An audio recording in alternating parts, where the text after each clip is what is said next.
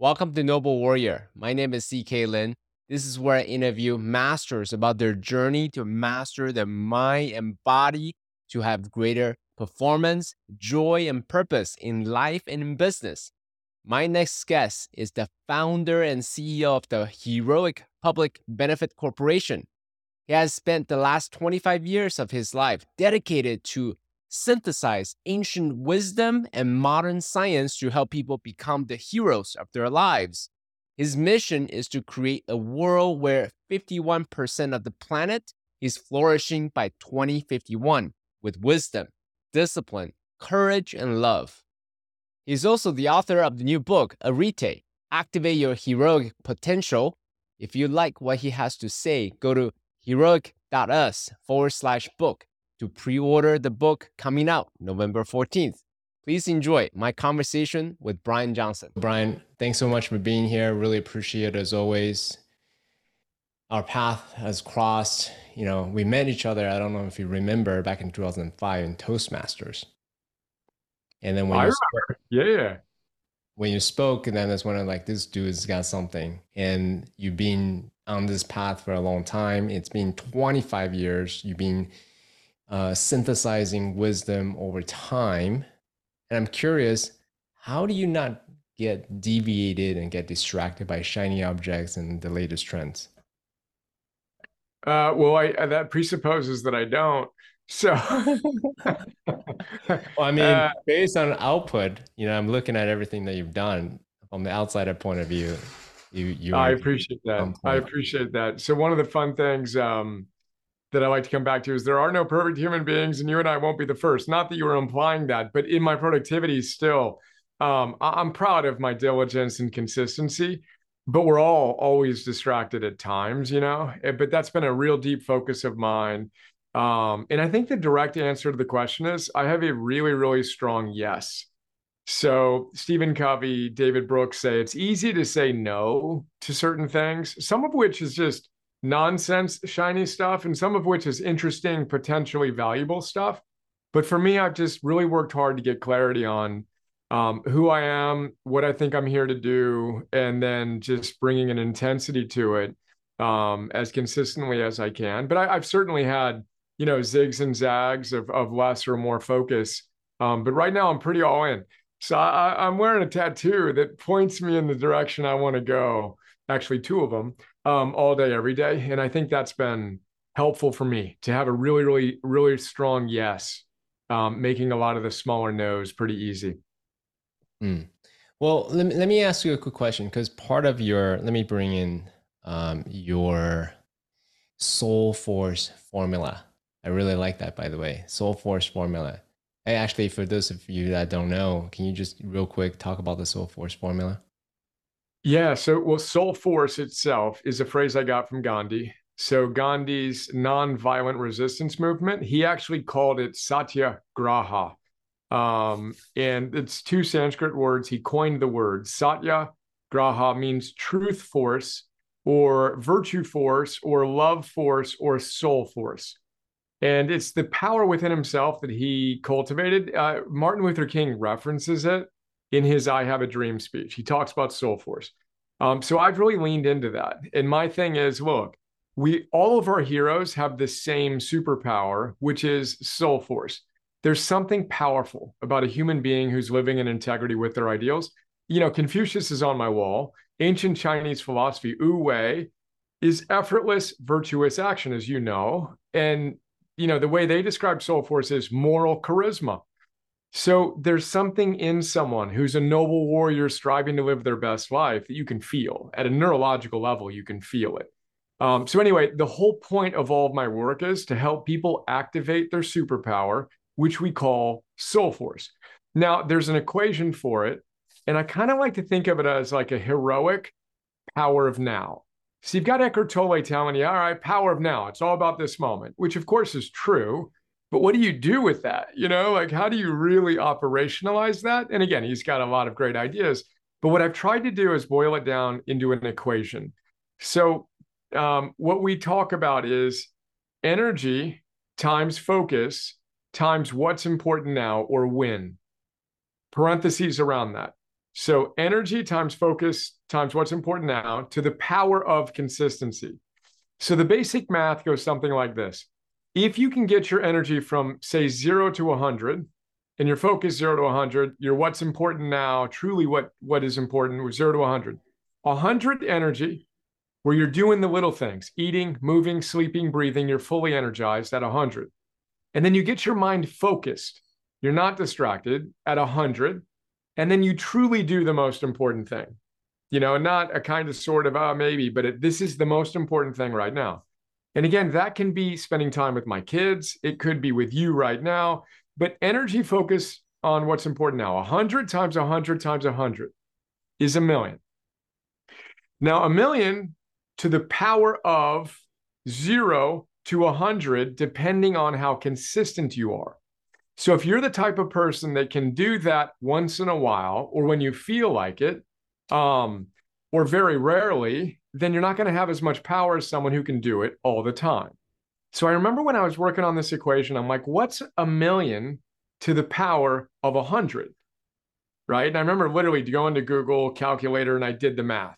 But first, 100 times 100 times 100 is a million. But if your consistency sucks and you raise it to the power of zero, your power is one. It, you lose it all, right? But if you can get your energy focused on what's important now consistently at 100, a million raised to the power of 100, the answer in Google Calculator is infinity. Your power is infinite. So for me, that's the equation through which we can tap into our latent potential. Um, and it's kind of the point of my whole body of work. You know, arete is how we arrive at that moment to moment to moment to moment. Um, but that's now a long answer to your short question. So no, this, this is super great. No, this is super great. So I have a I have a gentle pushback. All right. So I love that equation. By the way, I'm an engineer by trade. So anything with equation frameworks, everything. Let's go. I, I had to find the exponential in the uh, scientific calculator. Where is that thing? All right, let's go. yeah, I, I love it. So so here's the gentle pushback it's as you said there are certain things that's really obvious. The addictions the you know the junk food that's like okay that's bad for me. Don't do it right? But in our modern life where you know as you mentioned earlier time with spouse take care of your business time about your dharmic path maybe your spirituality these are all important things. So how do you in the moment discern for yourself what is the most important for that yeah, it's a great pushback hard, by the way. I look like looks like we're in a dojo right now. So I, am all about pankration, full strength, you know, g- grappling with these ideas and finding the truth. Um, so uh, I think we always know. So I have a different, a number of different practices, but I think that the, the real challenge is slowing down long enough to ask yourself the question. So in any given moment, the question is, all right, what's important right now? And again, of course, to your point, there will always be multiple pathways and multiple things we can choose. But at some point, we just need to decide this is the most important thing right now. And being decisive is a really important part of the equation. And asking yourself that question consistently and then having a deep yes. So I, I like to teach something called targeted thinking. So, one way to answer the question when you're in doubt is what do you want? So, in any given moment, step back and ask yourself the question what do I want? All right, perfect. So, I want to have a great connection with you right now, right? When I'm with my kids, I want to be with my kids. When I'm with my wife, I don't want to be in an argument with my wife. I want to be in a, in a joyful, deep connection with her.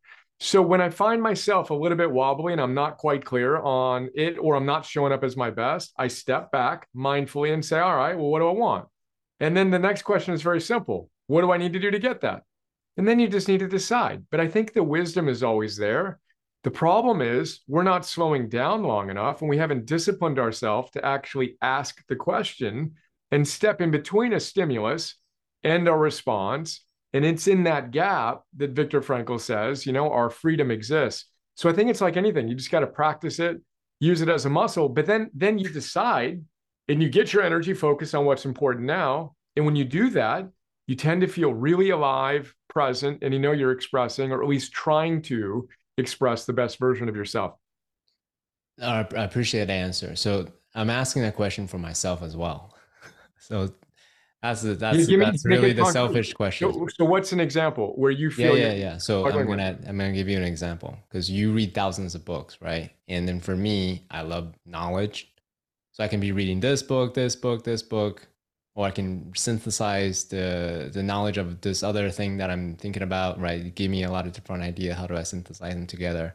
So my attention is constantly being pulled, like, oh, I should finish that book this chapter. Oh, this is really interesting thing. Oh, or maybe I should re-listen to my conversation with Brian. So in the moment, I get there's a, I mean, I have my own mental model around this. So I'm curious to know how do you not get pulled in all different directions? I decide. Given that you're a very curious person, you know? I decide. I mean, it, to me, it's that simple. And, and my coach, Phil Stutz, who's on my wall back there. He's in the Netflix documentary Stutz, et cetera. He mm-hmm. says you need to be well. First of all, the word decision, as you know, comes from the Latin decidere, to cut off. People don't like to make decisions. So one of the reasons why I, you, all of us struggle with choosing one thing or the other is you have to cut off other options. So Phil Stutz says you got to die at the crossroads. You come to a choice point and you can't do it all. And you got to decide i'm going to do this and not that. He calls that death at the crossroads but it's painful. And people mm. don't want to experience the pain of making a decision so they don't decide. And then they allow themselves to be overwhelmed by by endless choices. Then you get into the science of the paradox of choice and it's overwhelming to have so many options but what i personally do is i get clear on what i want in general in my life today with my business goals you know over the next quarter 15 months or whatever um, and then I make a decision, you know, and if I dropped F bombs, I drop a bomb, you know, like I just decide at some point you need to decide. Then I create blocks of time in which I go deep. So it's energy focused on what's important now. And I'll go deep for 60 minutes, 90 minutes for a week, for 10 days. I went a year without using my phone. Mm. And Cal Newport actually profiled me in his latest book or one of his latest books, A World Without Email ran a significant business without using email. And I didn't use my phone literally for a year. So that was because it was the decision I made in light of my my choices and my targets and stuff. But playfully, at the end of the day, we just need to decide, knowing we can't do it all, embracing the constraints of our reality, but then going all in on whatever we decided, and then proving ourselves right. Um, but I'm the same. You know, with a book, I got I have a stack of books, but mm-hmm. I decided Sunday, a couple days ago, my son's at a chess tournament, and I'm going to read Arnold Schwarzenegger's new book, and I read it cover to cover. And I'm not sitting there wondering, well, shoot, should I be reading this other book? Because I've got literally a thousand more in my library that I could read. No, I'm reading this one right now.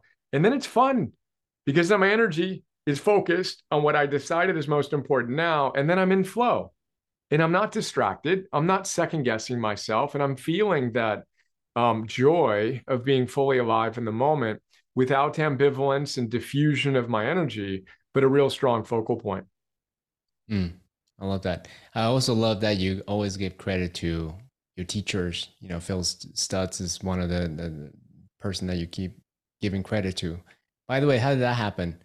Uh, and also inside of that, how do you pick your teachers? Because you have teachers like Socrates or Aristotle, like you know, thousands, hundreds of teachers.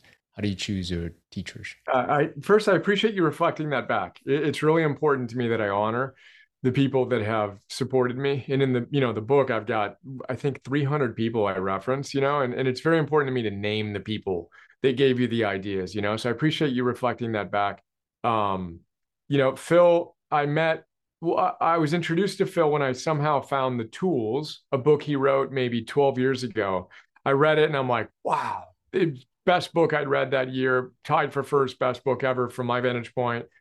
And then I bought a book for everyone on our team. And then I actually sent a book to several of my friends, including a guy named Trip Lanier, who interviews guys and does different things. And he interviewed Phil and Barry, who uh, Barry um, Michaels, with whom Phil wrote the book. And so then I got into interviewing people as well, you know, a year or whatever, two years later. And I'm like, hey, dude, can you introduce me to Phil and Barry because I want to interview him. So anyway, he introduced me to him. I interview him, and then in terms of who I choose as my teachers, I had worked with a guy named Steve Chandler for years, who's amazing, and I was ready for um I had ended my relationship with him, and I was working with, uh, looking to work with a new coach. And you know, the choice point for me was, who do I work with? Is it Barry or Phil? And the joke was, it's like Obi Wan Kenobi and Yoda. Like in that situation, you have to go with Yoda. So this was eight years ago. Started working with Phil. I've done 400 one-on-one sessions with Phil. I love him. Had my session with him right before we got together today, and um, he's deeply influenced me in my thinking. Um, yeah, I'll pause there. So I watched the Netflix documentary. I could see why you know Phil is such a beloved um, coach slash therapist.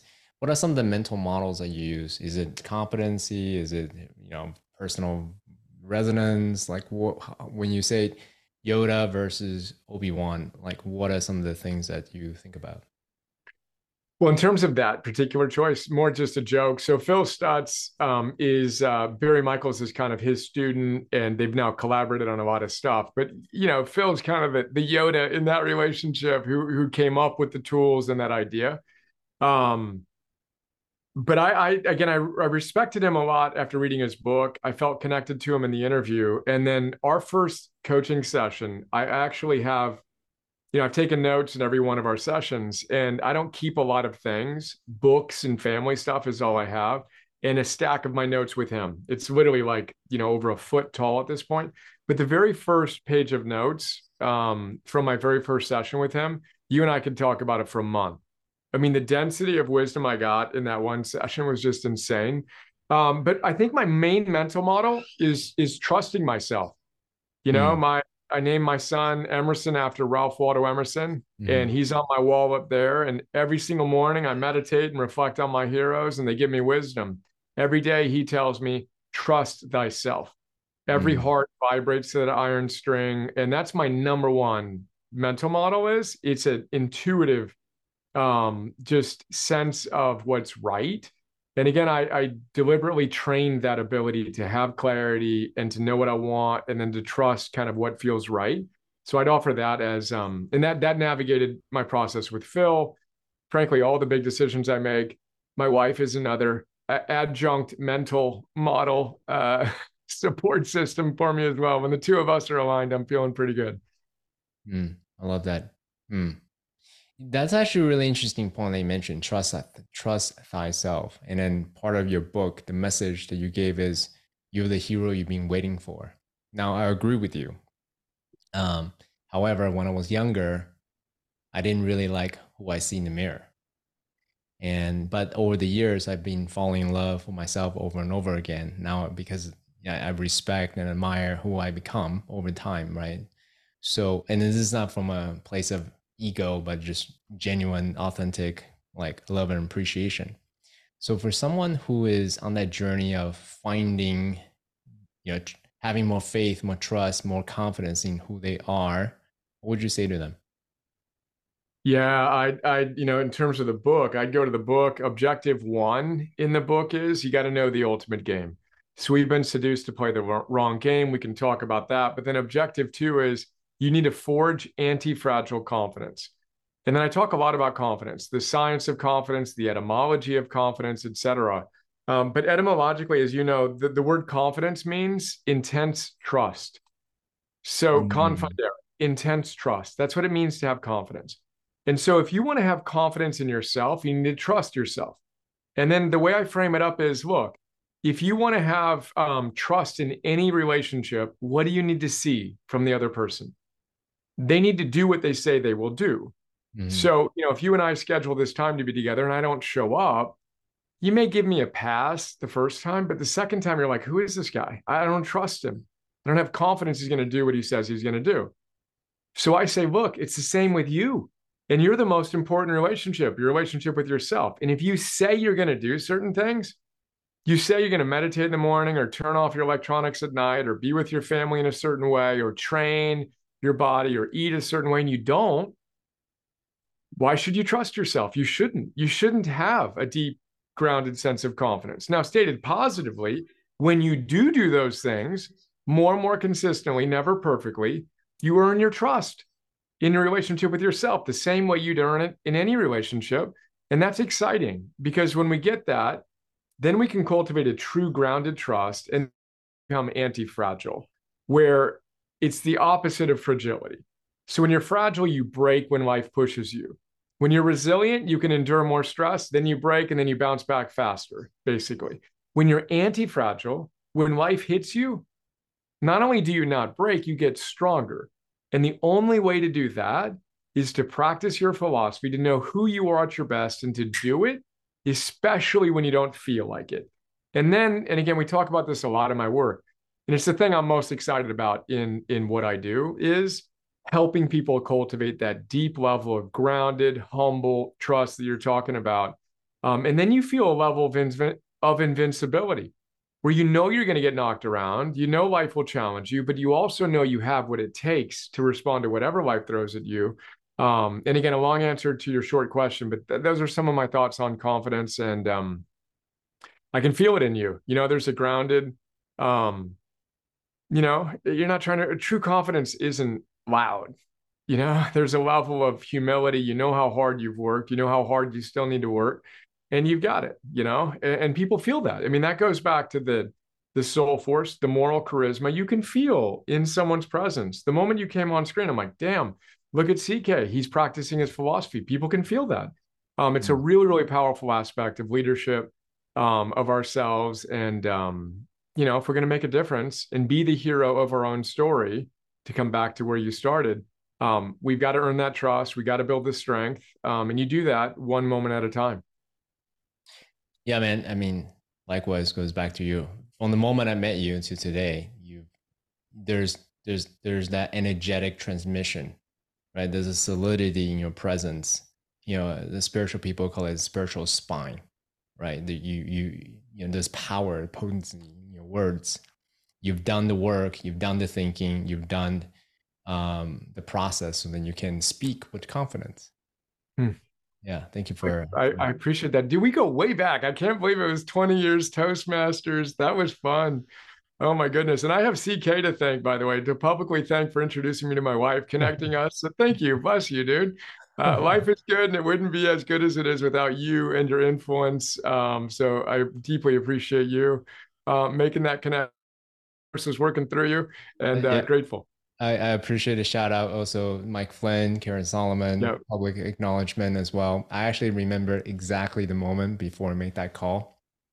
Wow. How uh, uh, Alexandra was uh, was like, you know, uh, but without getting too personal, like. Let's go. She shared the story publicly. Share it if you're open to it. That's so cool, man.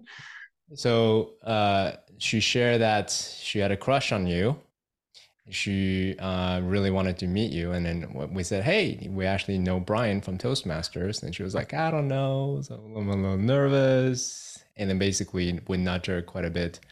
And so mm. we made that call. And, you know, the rest is history. Look, you know. Oh, dude, bless you. I'm so happy that we connected and that you pushed her in that moment. It's a sacred moment. And I appreciate you sharing it. And uh, she and I will have fun with it after. Yeah, amazing. So, um, okay, well, what about affirmation, self love, self worth, or that's really just the, the the the natural consequence of doing the work, honoring yourself, honoring your integrity? Yeah, I think the answer to almost any question that implies a dichotomy is yes. And, you know, um, but I think at the end of the day, you know, affirmations and, and, healthy thoughts are clearly essential. No question about that. A strong self-image is really, really important. Um, but it's it's your behaviors. At the end of the day, you can only affirm so many things until your brain's like, that's nonsense. You know, that, that just isn't true. So, you know, we want to match the uh, the vision board, if you will, with a lot of action and consistent action. But in, in the heroic app that we have, um, we help you get clarity on, in the book, of course, we help you get clarity on your identities. And identity literally means repeated beingness. I got that from James Clear. Mm. It's phenomenal book, Atomic Habits. But your identity is your repeated beingness. It's who you are repeatedly and who you affirm and commit to being. And then you act like that and you you recraft your identity. So you went from, and I went from, I'll say, with unequivocal certainty, a very insecure, mean, I wanted to end my own. I wanted to end my life not too long before you and I met one another. I mean, mm. years before, you know, my early 20s, I struggled. I dropped out of law school. I had no idea what I wanted to do with my life. Um, and I had none of this wisdom, none of it. First generation college student, blue collar family, all that stuff. Um, and I worked very hard to craft a new self image and identity. But I think the affirmations need to be followed up with action and vice versa. Then you create a really virtuous cycle. And what you're saying is true. And then in moments where you may doubt yourself, you go back to your moments when you were on and um, affirm those things. Um, and then, you know, self love and self care and self compassion, I talk a lot about in my work, is, is essential. You know, you, you can't have, I don't think shame should be 0%. I frankly, I think it should be a little seasoning, but it can't be the main dish. You got to once in a while, as Seneca, the great Stoic says, be harsh with yourselves, be with yourself. But but you need to do that after you're um, you know, giving yourself a lot of compassion and realizing you're not perfect, you're never going to be perfect. And then you figure out, all right, well, what do I need to change in order to cultivate more um, trust in myself, etc. Um, but yeah, I, I, think it's yes to all of it, and um, you know, ultimately, the more the merrier, and the more consistent we practice, the better. And uh, and then it's you're not telling yourself something; you are that thing, and then mm. you're reminding yourself when you forget. But it, there's an important difference between the two, in my experience. Um, but great question and um, a fun topic. Yeah. So you in your book, by the way, tremendous book, love it. Um, you had talked about learning to install and delete habits at will. And the same token, uh, you didn't say this in your public interviews yet. I don't know, but I'm, i want to ask you this question. Do you, do you think what you just said now is also the training that you do to install and delete beliefs about yourself as well? Give me a little bit more clear, or give me a little bit more um, nuance on the question. Sure, sure, sure, sure. Let me actually I, I my interview styles I give you a lot of context, and people are like, "Why did you just ask me?" so, yeah. so when I was younger, I believe I wasn't worth it. Right, I had to uh, use my achievements to prove my self worth, right, to everyone else. But over time, the work that you just mentioned, I start to honor myself, do the things that I say I will do by the time that I say I'll do it, and then that's a way for me to change the way I view myself so, in terms of deleting or installing new ideas about who I am as a human, you implied it, but I wanted to see if yep. you have any tactical suggestions on, oh, okay, here's you have, you have a disempowering belief about yourself. Yeah, this is how you cool. transmute it to an empowering belief, blah, blah, blah. Yep. Yeah. Yeah. Fantastic. Um, cool. So then I'll give context to what you what you said about the installing and deleting habits. Then we'll apply it to our thoughts and, and beliefs about ourselves. Um, so the way I sum it up is I basically integrate BJ Fogg, you know, James Clear, Charles Duhigg, all their great books. And if you want to install a habit, you need to do three things. First, you need to make the cue, the trigger, the prompt, the thing that that triggers you to do the behavior obvious.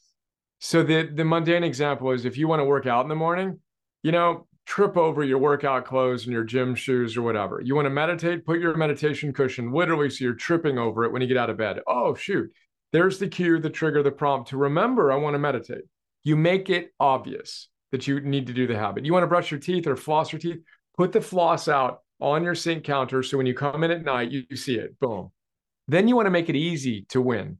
So you want to simplify it. Tiny habits, atomic habits. You don't want to meditate for an hour a day is the standard to win. It's a breath a day or a minute. Make it easy to win. Then the third thing is you celebrate after you do it. That's the one, two, three. Obvious, easy, celebrate for installing. You do the opposite if you want to delete a habit. You got a drinking problem, dump out all of your alcohol, get rid of the cue, the trigger, the prompt that makes you want to drink. Same with sugary foods. It's why every nutrition book tells you clear your pantry and don't buy the stuff because when it's sitting there staring at you, it's begging you to do it. Make the cue invisible. Then you make it hard, which is related. You want to drink? Perfect. Go drive to the liquor store, add a few steps to the process. And then if when you inevitably fall short of your standards in deleting the bad habit, do something I call needs work it, which is from Lanny Bassham, a world-class Olympic medal rifle shooter. He said, don't ruminate the missed shot. Go right back to the moment where you made a mistake and imagine doing it right. Mm. there's always a moment right before we do something vicious, whether it's me yelling at my kids or you doing whatever you do, you know, when you're not at your best. You want to go right to the moment before and realize you could have done something better and then replay that and commit to getting better. Mm. Um, anyway, that's installing and deleting behaviors. To apply that to beliefs, it's the same basic idea. Um, so even like like my clarity on my my vision for for life you know I, I got a tattoo reminding myself of my ultimate target and who i'm committed to being. That's handy you know and then i got a reminder on this forearm of how i want to show up and live. So i've literally created visual reminders cues mm. triggers prompts to remind myself of who i'm committed to being. I'm committed to living a heroic life in living with virtue or arete um, those are cue trigger prompts. And even subtle things like passwords so whenever i or email addresses whenever i'm stepping into a new identity i literally create new passwords i create new um uh, you know, email addresses at times, you know, the passcode to get into our property. We've got a gate, you know, it's like, boom, it means something to me. Um, I try to make my entire life aligned around that mm. identity those behaviors, etc. Um, and those are some ideas in terms of, of what may help. And then you got to notice when you're off. So training your mind through meditation and through other practices is huge because the first hardest step is to notice when you've slipped. Then you bring it back and use all these different tools and whatever else works for you um, to just groove the pattern and not let the old patterns take over for any longer than is possible. Um, and again, you get good at that by practicing it. But those are some of the ways that I've um, loosely applied the behavioral changes to belief changes. I love it, man.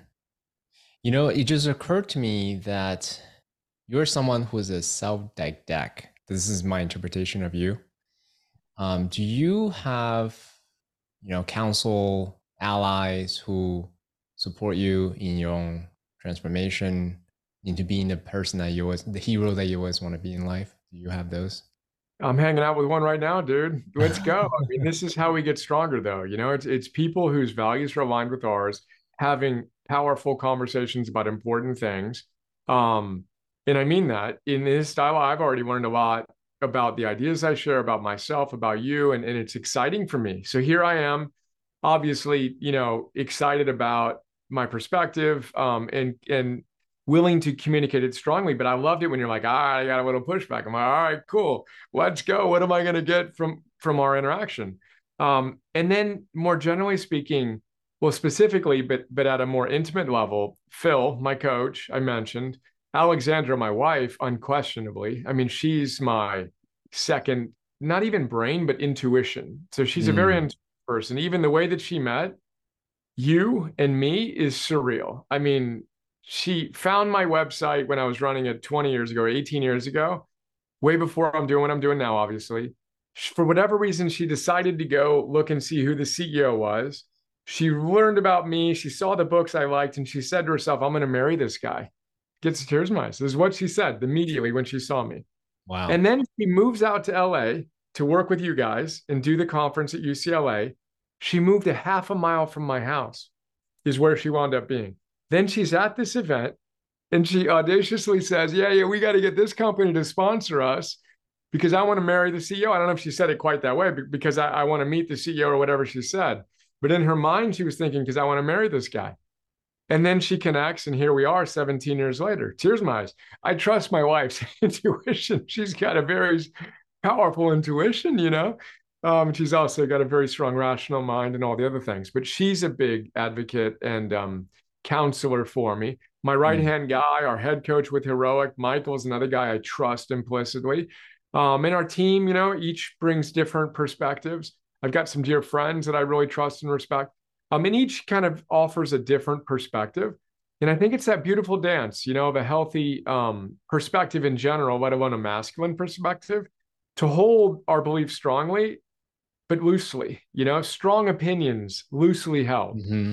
What one of the the women who uh, was an executive at a company we worked with to build our app said. I just love that.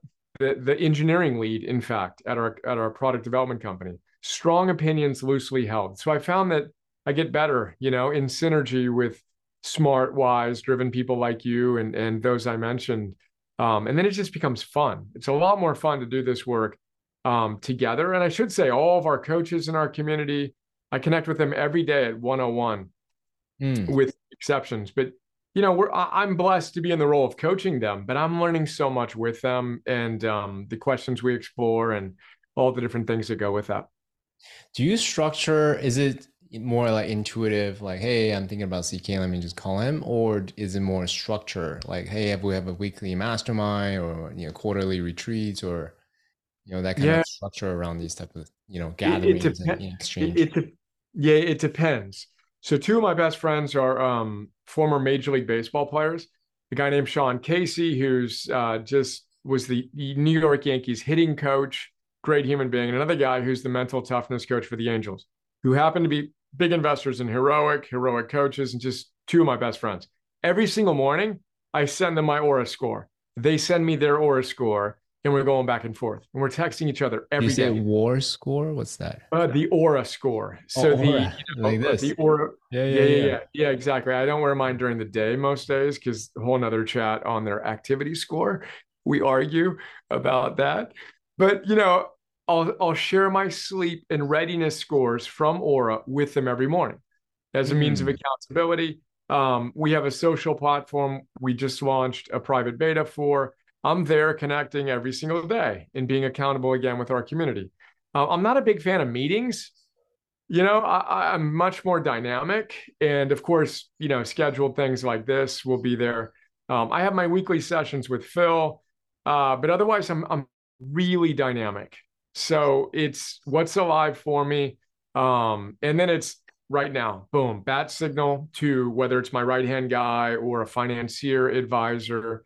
Um, and when I have questions, I'll ask like five to 10 of the smartest people I know in that domain and just get reps in. So in like 12, 24, 36 hours, 48 hours, I'll like, they'll make me so much smarter, you know, and I'll come in with an idea and then through conversations it will be shaped and then at the end of it i'm like done um, and I, am really really blessed to have really smart people um, you know we have 3000 investors in our public benefit corporation 150 of whom are accredited and so i've got this really beautiful group of, of now friends who are um, great advisors in, in a number of different areas so that's another um, practice of mine, um, but by and large, super spontaneous.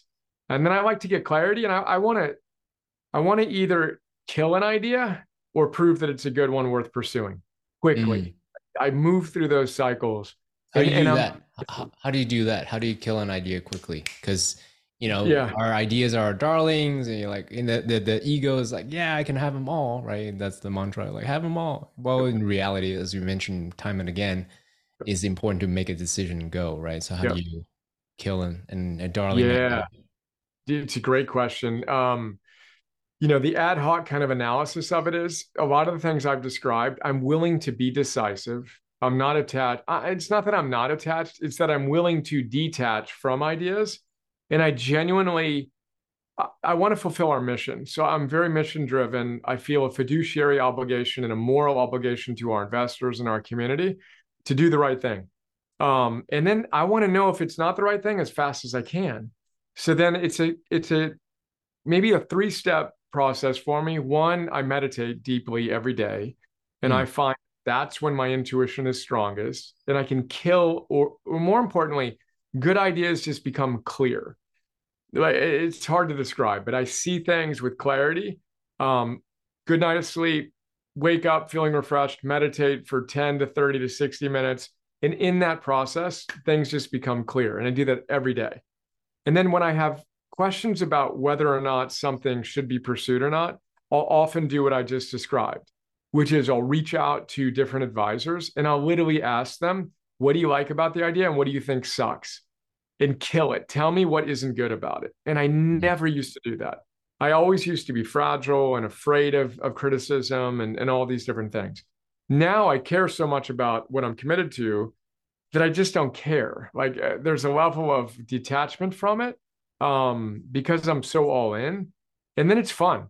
And I find that to be so much more rewarding um, uh, and easy and effective. Um, and then it's then so it's my own intuition, checking it against my own assumptions, and then getting counsel when I feel that's necessary, and then I take action. So then you gotta. It still may not be a great idea, even if you've got some cycles on it with advisors. Then you need to put it out there. Um, Phil Stutz again has a great idea. He says action drives creativity. You can't figure it all out. You got to just. He, he uses a donut store metaphor. So if I want to a a, a donut. So donuts. you know donuts. Uh-huh. Uh-huh. If I want to eat a donut, right, or if I want to open a donut store, there's no way to know how many sprinkled donuts I should make, how many powdered donuts, how many glazed donuts. I just don't know. You got to decide you're going to do it. Then you start with some assumption, you know, of 25%, 25%, 25%, 25%. And then you'll see what the market says. And then you'll adjust. Action drives creativity.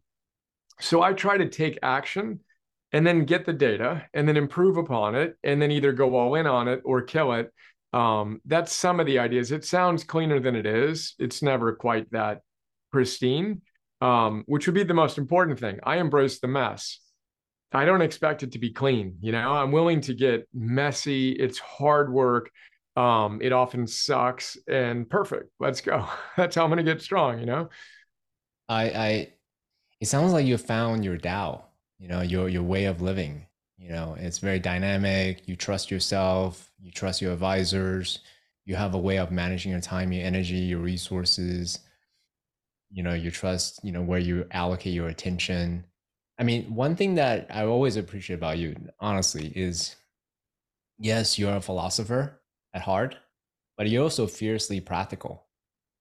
You know you're an entrepreneur you're, you're pursuing all these things. I, i've seen you the iteration of your work right from pdfs to now membership sites you know i don't know if you're still pursuing the tv idea yet but but you're building this media company really to help people actualizing themselves you know? So i just wanted to give you props for just continue on the path. You didn't let any of the self-doubt distract you and you just kept going.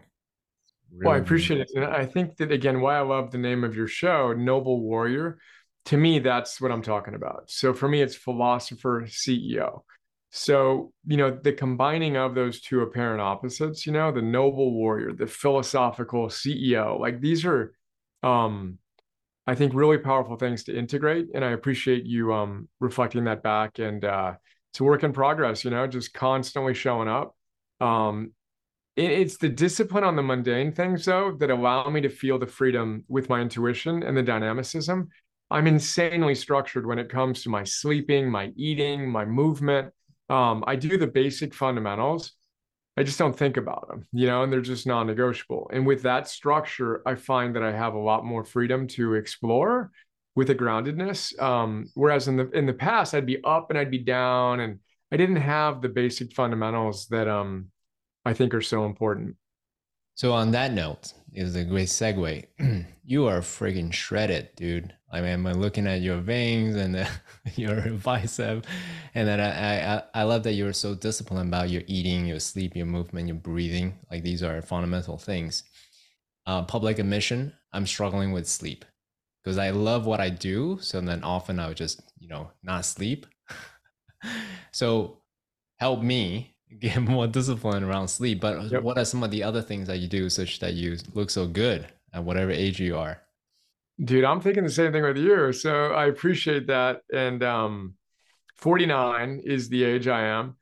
And uh I mean, there's many things there. So we'll go to sleep, but you know, physique or whatever wise, nutrition. It's sugar and and um processed foods, of which I eat none. So that's that's the number like one. Hardcore thing. about no sugar. None. Period. Wow. Yeah. Amazing. Yeah. I mean, that's just um that's a whole nother chat, insulin and all those things. Um, and then uh we'll, we'll save that. But then sleep, um, number one rule. And again, I've got a class, sleep 101, check it out.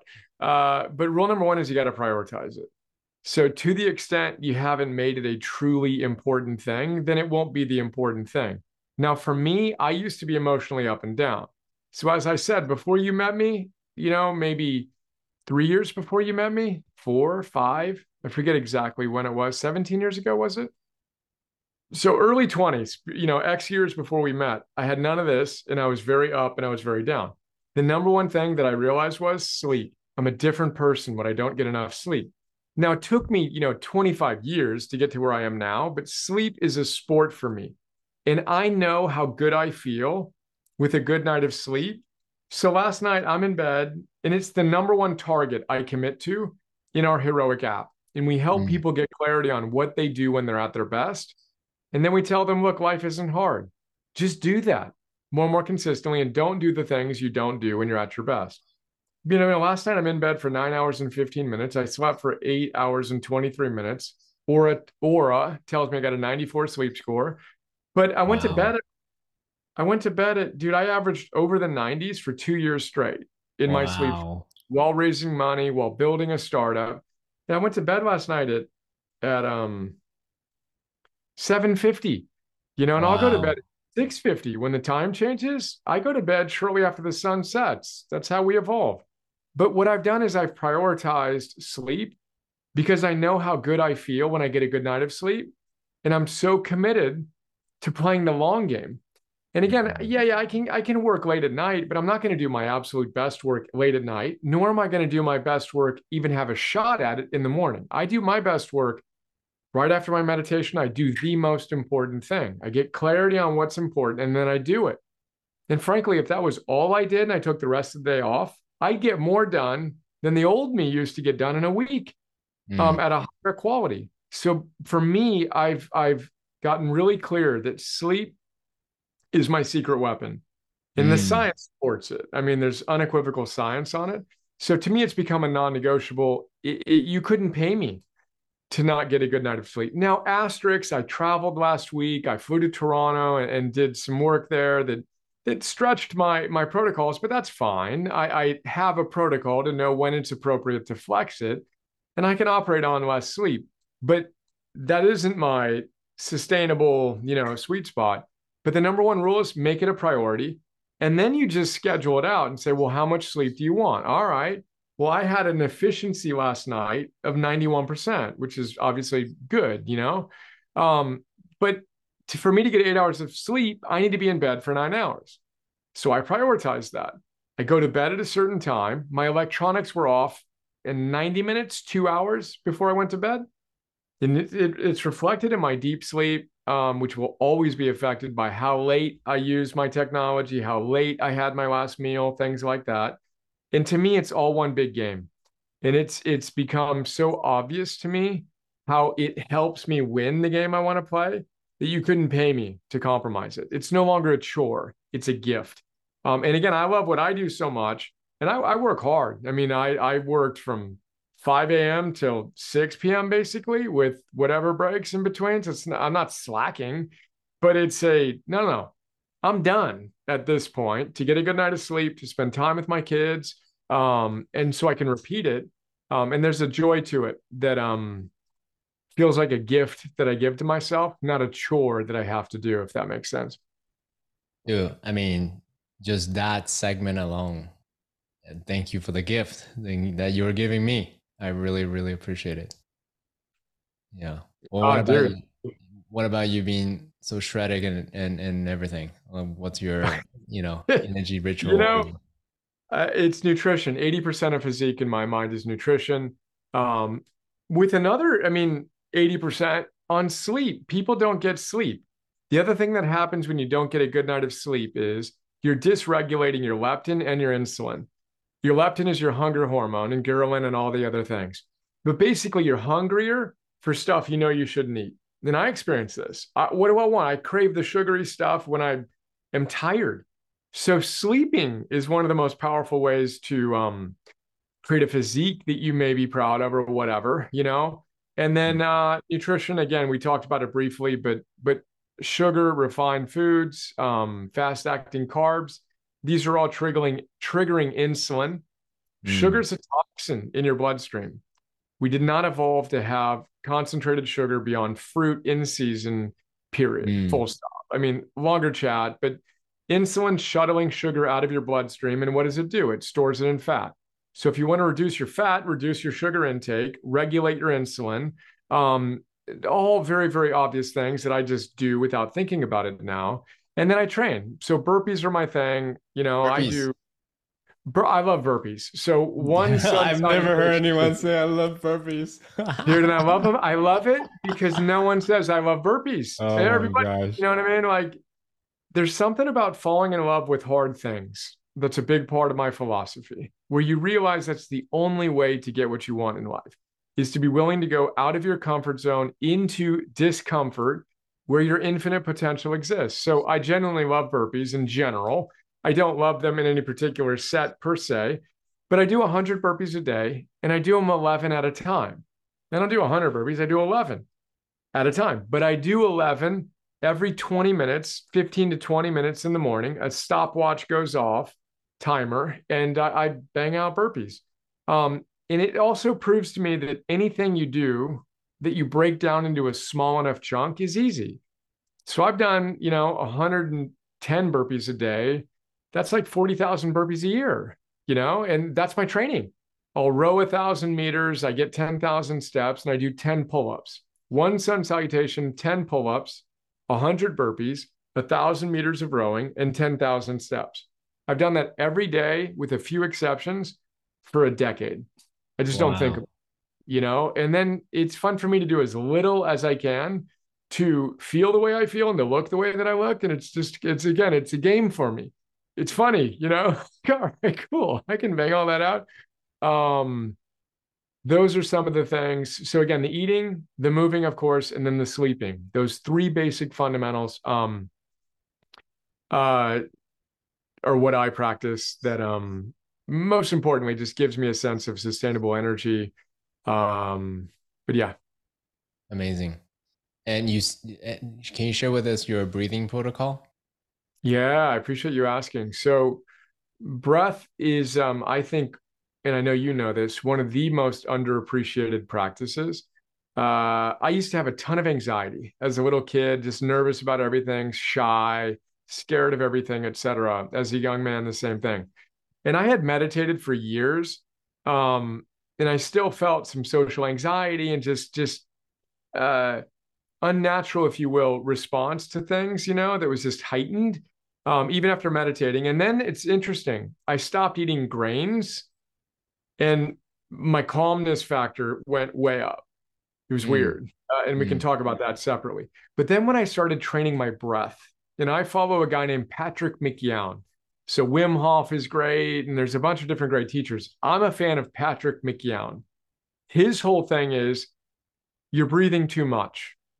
So you're mm. breathing through your mouth, you're over breathing, and in the process, you're dysregulating your carbon dioxide which is actually the thing you need to focus on in order to get oxygen out of your red blood cells into your tissues and muscles. Um, so you need to breathe less to breathe right, he says. Mm. So exclusively through my nose. And I do this breath work um, every single morning since I met him again seven, eight, nine years ago now. And that has most fundamentally changed my um, just a sense of calm confidence and ability to kind of flip the switch. And again, all the great performers, Navy SEALs and uh, whatnot, talk about the power of breath, spiritual teachers, etc. And I have found it to be tied for first as the most transformative thing I've ever done. Wow, I have to look him up for sure, man. Uh, I know we're at time. Can you go a little longer or no? Let's go, dude. Yeah, yeah. All right, amazing. Thank you so much. Um, I gotta ask you this question about personal knowledge man, uh, personal knowledge management because you're I don't know any other guy who reads as many books as you do. And for most people, it's hard enough to keep track of one book. You have hundreds, if not thousands, of books. How do you, you know, manage? Either you outsource on a desktop and you manage in some ways, or you try to just internalize in your head and just keep using them until they're natural in your mind. Yeah, I'm I'm so curious about how you yeah. control that. Let me um I'm gonna see if I can share my screen here. So then um I would be in that position One second, if I did give you my go ahead. Oh, I think I think I'll be fine. Check it out. I've got this little thing here where it will show my my um do you see oh, that? Oh man, I love it. so I use Ecamm too. I noticed you were doing that before, but but here's Oura from last night, right? Uh-huh. Um uh-huh. and then So here's our app. So, you know, maybe uh, shoot, 25 years ago, um, not too long after you and I met. Um, no, dude, we met after I sold E Teams. I hadn't created yep. philosophy notes though yet, right? Nope, no, yet.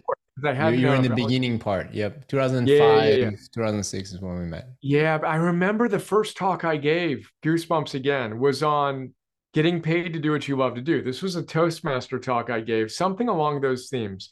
So forever ago, I realized that I wanted to get paid to figure out how to live a great life and help others do the same to optimize their lives. And anyway, I realized that I wanted to get paid to read books because I love reading books and I wanted to distill them and share the wisdom with others. So I created something that you know about called Philosopher's Notes. And this is how I catalog everything. And frankly, I feel off when I read books. Like I read Arnold, Arnold Schwarzenegger's book cover to cover on Sunday, as we discussed. And I haven't distilled it yet into a philosopher's note. But this is my brain here, dude. I reread my own notes on books like The Daily Stoic, where I pull out those big ideas and I just created a system where I do it. But I figured out how to get paid to do it and then did it 650 times, you know? So I reread my own notes in the form of these um, philosopher's notes, but that's the way that I uh, I've captured it. Um, but when I'm reading a book, I'm marking it up. I just I own it. Twyla Tharp says she reads a book archaeologically, mm. not passively. She's mining for good ideas. So I'm underlining asterisks, marking it out, but then I pull it out. I type it all out. I capture it. I connect it to other ideas in a six page summary. Um, and I've been blessed to do that as uh, professionally for 15, 16 years now. So I'm going to push you back on just a little bit. Okay. So I appreciate that and I love it. You're living the dream. You had an idea 20 some years ago. You, you, you're doing it. Awesome. So the question I have is about searchability of these ideas, you know, about because in your mind, there's a meta framework. Oh, this conversation reminded me of this quote, or this idea, this idea, this idea. How yep. do you do you do you you know have a filing system on your desktop somewhere? Dude, this, yeah, literally just in your mind keep on pushing. So then, no, I'm telling you that that I I literally downloaded my brain and every single idea I ever learned from any book into my philosopher's notes. Now the pushback is, yeah, that's nice, Brian. You figured out how to get paid to read books, which is fair. Um, but the equivalent um, non-professional way to do it is if you read a great book, capture it in a format that is searchable would be the answer to the question. And the reason I have a database, my database in my brain and my pattern recognition is now very high because I've done so many reps and taking it out, distilling it, um, summarizing it, etc. But literally, like, what's a book that it comes to mind, um, or an idea that comes to mind? Because I'll search our app. I use my own app. That uh, you know, that's it. I mean, literally, dude. That, uh, that's okay. I mean, on, on, the same term, I don't know if you Ray Ray Dalio's principles. You know, he's yeah. all about you know, verifying Dalio. results and Dude, look it up. Blah, blah, here blah. we go. So Dalio. So I've got 12 little micro classes plus ones in which I've talked about Ray Dalio. But I would not know this stuff as deeply as I do if I didn't go through the process of concretizing it. I have mm-hmm. literally typed out, I think, 5,000 quotes from books. Um, I've done 650 notes. Each of them has five ideas in them at least. I have personally typed out 3,000 long passages or you know reasonably long passages from books. That process has deepened my my um, recollection. But here's my note on ray dalio's principles. It's brilliant. Now again it's only a fraction of what he covers in that insanely great book but here you go. I know his exact here's principle number one. I don't know how i could never remember that oh embrace reality principle number one cool i'm glad i captured that principle number two he's got a five step process to get what you want so anyway, I literally have this ready at hand, um, and I use it that way. uh, that's my protocol. But I hung out with a woman the other day who uses Evernote. Same thing. And she literally used to take screen grabs of certain things. And, and there's so many cool tools we can use. We just need to trust ourselves to go back to that theme and then find our own idiosyncratic practices, but then do it and do it consistently. And you'll build an archive I mean, this didn't happen for me in a day or in a book or in two. It was 10, 20, 30, 50, 100, 200, 300, 400, 500 reps. And then we go back to the the burning desire I have to make a difference and to be my best self and then I'll say no to all the nonsense and, you know, structure my life around what I've said is most important and show up over and over and over again. And um, it's what I see in you. I, I, don't know your specific practices, but I know you practice and I know you're showing up, and it's what people feel from you and from us.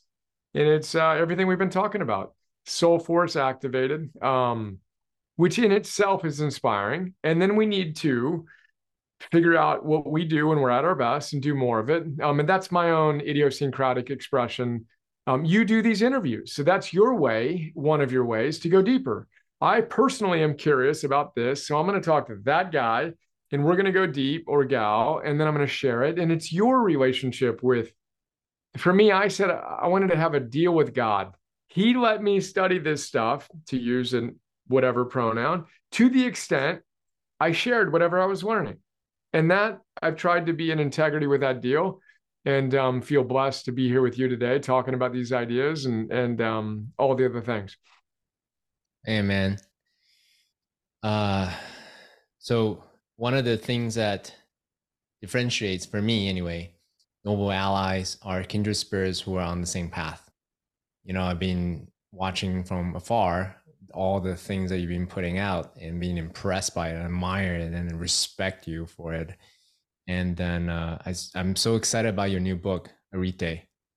You know, I think a lot of people can really benefit. Actually, you know what? I have one more question about that. Yeah. So you have tens of thousands of people, you know, who love the artifact that you made, right? Your books, your summaries, and your videos, and so forth.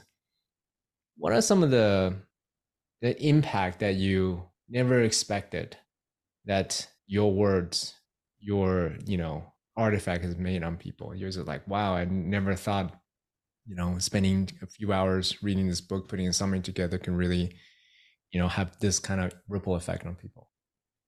Yeah, it's a powerful question. I mean, what immediately comes to mind for me is um, people who have told me that they were going to end their own lives before they found my work. I mean, just mm. emotionally riveting. I can think of two individuals in particular who actually shared their story in a video that I've watched dozens of times. Every single time I get emotional. Beautiful women couldn't figure out what they wanted to do with their lives for whatever set of reasons uh, were impacted by my work, you know, and attribute a big part of their process to finding a life of deep meaning and joy um, through the work. That's that's hands down the most powerful. And then, you know, it's been it's been a real blessing to see the individuals like you and others who have been introduced to my work or we connected forever ago and who have been impacted at, at really elite levels. So military officers commanding very important missions and, you know, top executives and just people I never would have guessed would be part of our community are.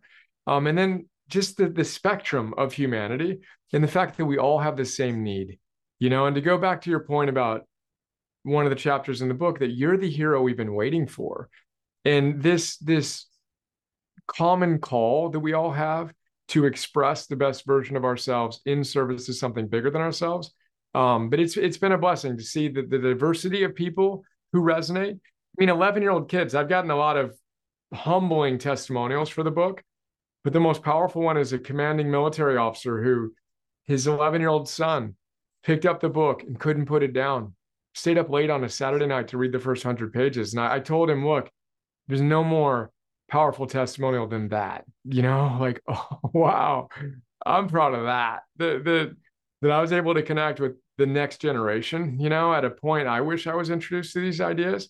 Um, I'd say that, frankly, um, is uh, what I'm most committed to is helping parents raise great kids, but helping the next generation go out and, and, and get these ideas sooner, you know, not have to work through 40 years of all the things that I had to work through, you know, figuring it out, but to to really raise literally the next generation of heroes that will um, fundamentally change the world if we do our job. So beautiful question. That's uh those are some thoughts.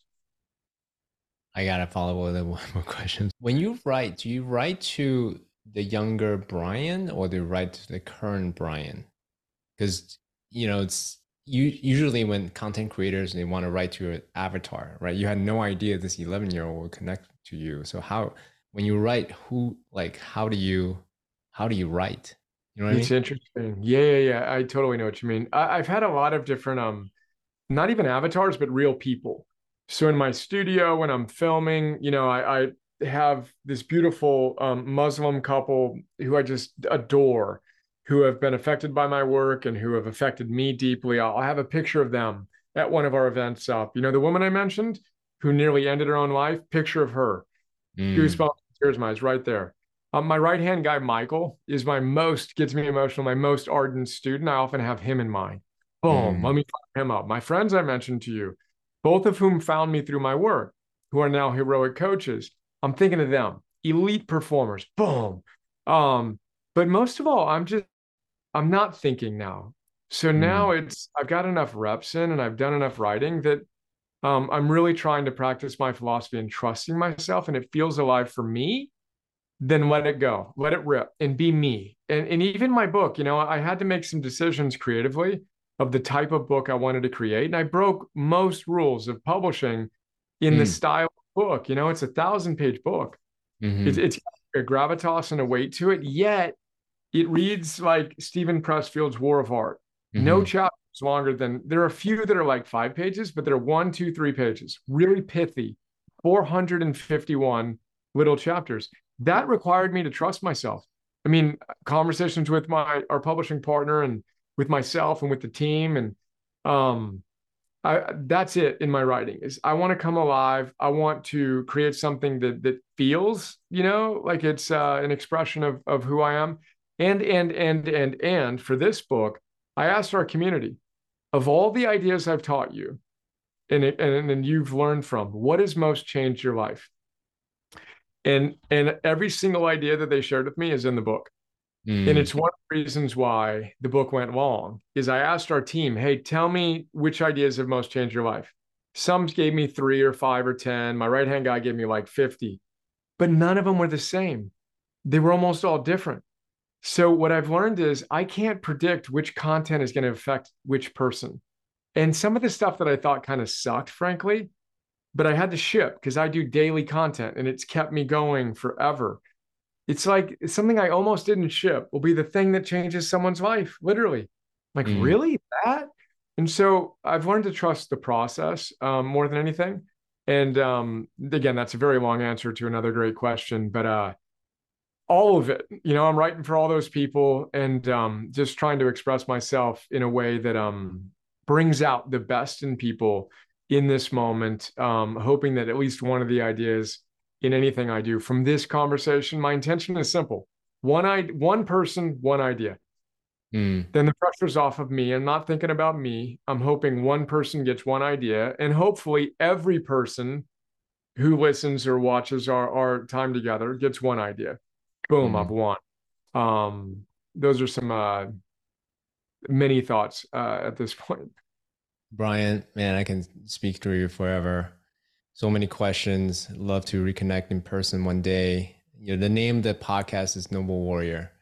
And my intention here is to talk to masters who are doing the work and to share their wisdom and knowledge, their mastery you know, to help others to live a life of purpose, joy, and performance.